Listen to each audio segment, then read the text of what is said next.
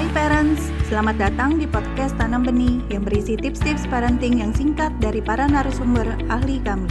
Untuk mendapatkan tips-tips terbaru kami, follow podcast Tanam Benih. Yuk kita dengarkan bersama.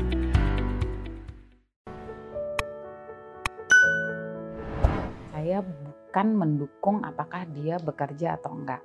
Tapi mungkin saya lebih posisikan uh, saya akan mendukung untuk dia melakukan apa yang membuat dia senang dan apa yang membuat dia accomplish sebagai perempuan atau sebagai ibu gitu. Nah itu kan beda-beda. Bisa pekerja, bisa dia punya usaha sendiri, bisa dia berorganisasi, bisa dia organisasi amal, charity dan lain-lain. Menurut saya itu adalah bentuk uh, pemberdayaan uh, perempuan yang beda-beda gitu, sesuai dengan passion atau sesuai dengan uh, kata hati dari uh, anak saya nanti gitu. Jadi um, kalau misalnya nanti dia decide, mam aku mau jadi ibu rumah tangga full time mom, I fully agree gitu karena that would be the best uh, buat uh, seorang ibu gitu untuk jadi uh, full time mom gitu.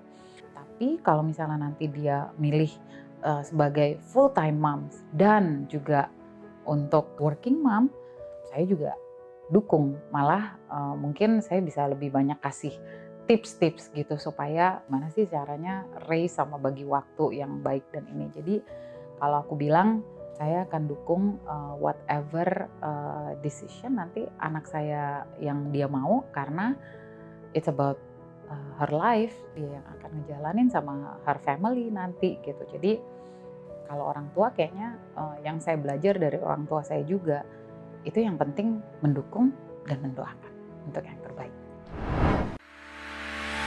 Terima kasih telah mendengarkan podcast Tanam Benih. Jangan lupa follow podcast Tanam Benih. Tidak pernah ada kata terlambat loh untuk belajar.